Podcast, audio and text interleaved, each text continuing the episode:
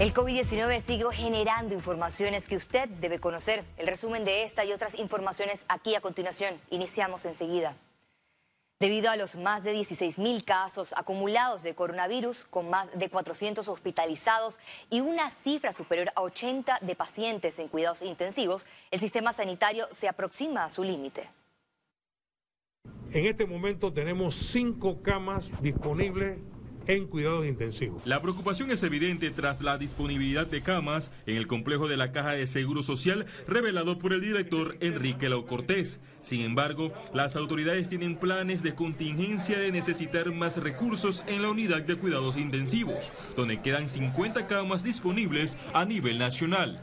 El sistema privado, los hospitales privados también están listos esperando para la probabilidad de que si tengamos que utilizar sus camas de tanto de, hospitalización regular como intensivo también están prestos a, a proporcionar ese servicio para que el Estado pueda utilizar estas camas. El hospital modular, en medio de cuestionamientos por supuestas irregularidades, está en la hoja de ruta del gobierno para abrir en los próximos días. Se va a intentar abrir el hospital modular esta semana. Eh, tenemos informe de que ha habido algunos problemas, por ejemplo, con, la, con el agua, con los aire acondicionados, con el equipamiento del laboratorio. El RT de propagación superior a 2 y el nivel de ingresos a cuidados intensivos podría agravar más el sistema de salud al cierre del mes de junio. Solamente tomamos los últimos 4 o 5 días, ha habido más de 2.000 casos nuevos.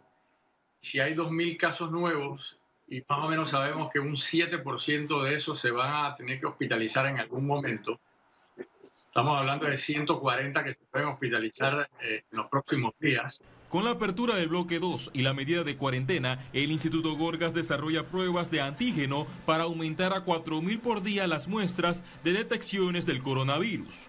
Félix Antonio Chávez, Econius. Este lunes inició en las provincias de Panamá y Panamá Oeste la restricción de movilidad según sexo y el último número de cédula o pasaporte. La medida fue implementada por el Gobierno Nacional tras el aumento de casos de COVID-19. El viceministro de Salud, Luis Francisco Sucre, destacó algunas modificaciones a la resolución. Esta resolución lo que dice es que regresamos nuevamente a los días por sexo, a la salida, a la libertad y a la movilización por día, por sexo y por número de cédula. Eh, pero dentro de esa resolución también se ha hecho algún ajuste con respecto a los mayores de 60 años y a las personas con discapacidad. Las mujeres se mantienen saliendo los días lunes, miércoles y viernes. Los hombres se mantienen saliendo martes, jueves y sábado. Más de 79 mil pruebas de COVID-19 han sido realizadas a nivel nacional. Conozca las actualizaciones de las cifras al día de hoy. Hasta el momento se registra en Panamá 16.854 casos acumulados de coronavirus, 429 nuevos casos, 427 pacientes hospitalizados, 87 en cuidados intensivos y 340 en sala. Actualmente hay 10.401 recuperados clínicamente y 398 fallecidos. 500 pruebas serológicas fueron entregadas al complejo hospitalario de la Caja de Seguro Social. La donación fue por parte del Ministerio de Salud a través de la ministra Rosario Turner ante la alta demanda de pruebas para conocer la cantidad de personas expuestas al virus. La principal función de las pruebas serológicas es la detección de anticuerpos contra el COVID-19. Entidades gubernamentales retomaron este lunes la renovación de atención al público bajo estrictas medidas de seguridad. Desde tempranas horas, personas formaban filas afuera de las instalaciones que iniciaron sus funciones de manera paulatina y programada conforme a los protocolos de bioseguridad. En el caso del Servicio Nacional de Migración, colocaron señalizaciones para el distanciamiento físico. Esta semana solo atenderán a los abogados en la sede principal. Los abogados tomando todas las medidas de bioseguridad. Si ustedes han podido ver en el edificio, tenemos demarcada la distancia de dos metros entre uno y otro tenemos puestos separados con la distancia eh, recomendada por el Ministerio de Salud.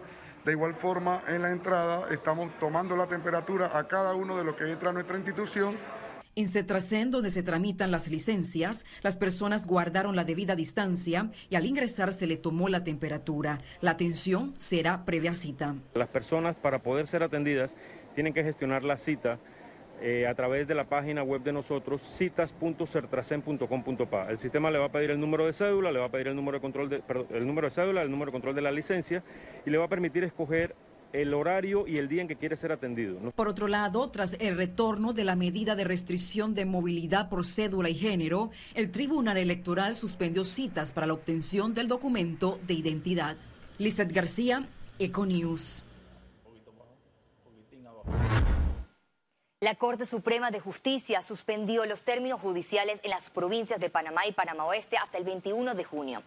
En una sesión extraordinaria, los magistrados tomaron la decisión de mantener la suspensión en el segundo y tercer circuito judicial de Panamá, San Miguelito, Arraiján, La Chorrera, Chame y San Carlos debido a los casos de COVID-19. Los términos están suspendidos desde el 16 de marzo.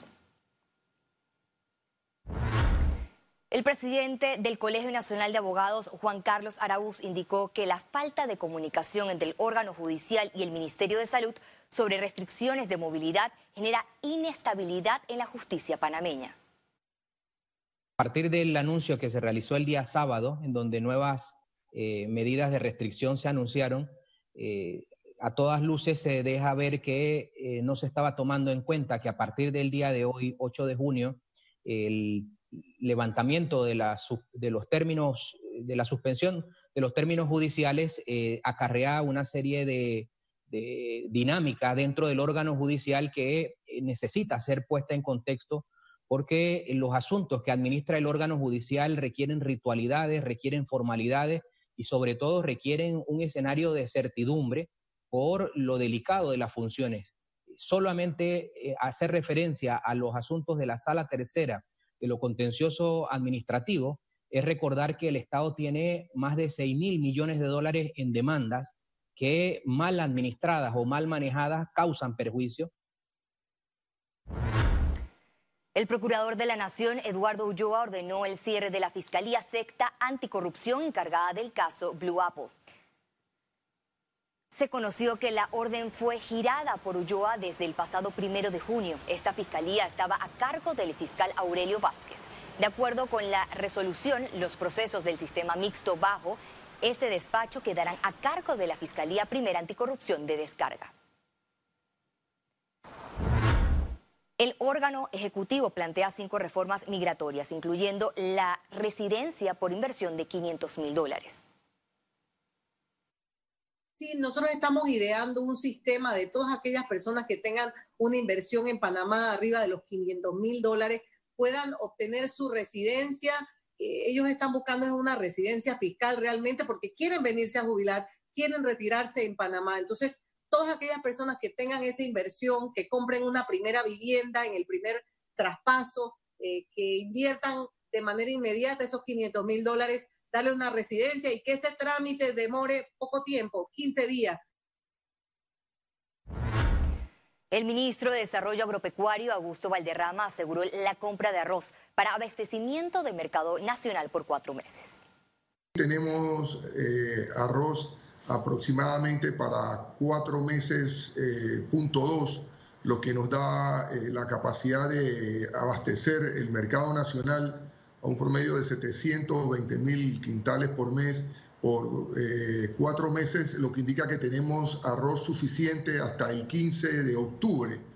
Eh, la cosecha debe iniciarse a finales de agosto o principios de, septiembre, eh, lo que nos da una garantía para el abastecimiento total y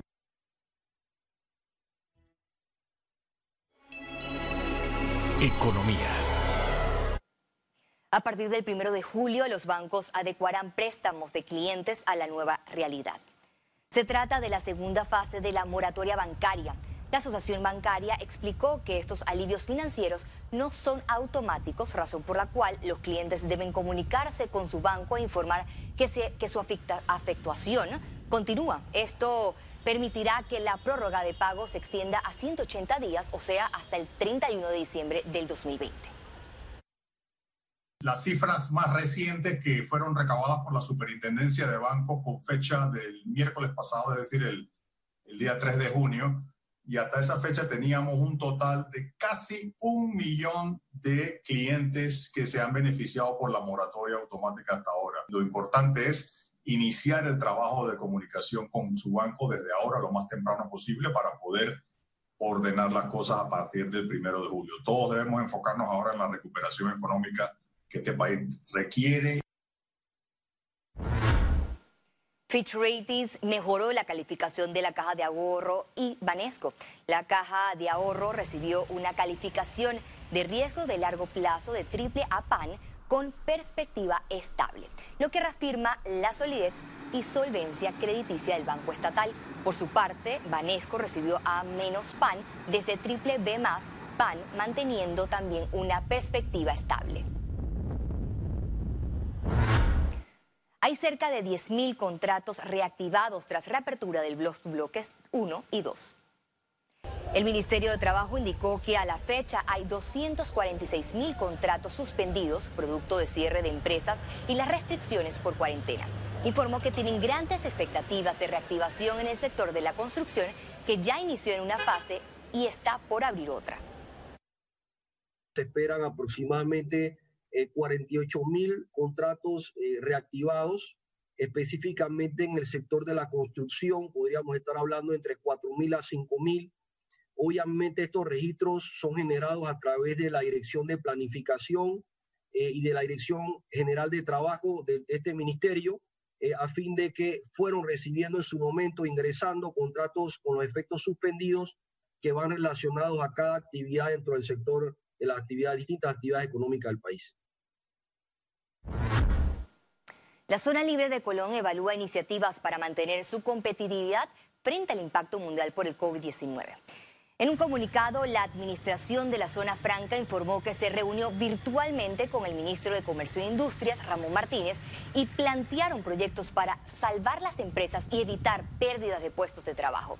Se espera que en los próximos días estas propuestas sean definidas y anunciadas a los empresarios usuarios de esta plataforma comercial. Empresas de la industria de bebidas alcohólicas solicitaron poner fin a la ley seca. En un comunicado, la industria pidió que se libere la venta legal de bebidas alcohólicas para que los consumidores continúen adquiriendo productos de manera formal. Sustentaron que ya no es necesario mantener una ley seca si el país ya está en un proceso de reactivación económica. Además, explicaron que suspender la medida permitirá mantener los puestos de trabajo la recaudación fiscal y eliminar el comercio ilícito en estos productos. Al regreso internacionales y recuerde si no tiene oportunidad de vernos en pantalla puede hacerlo en vivo desde su celular a través de la aplicación destinada a su comodidad. Es Cable Onda Go, solo descárguela y listo, ya venimos. Quédese con nosotros.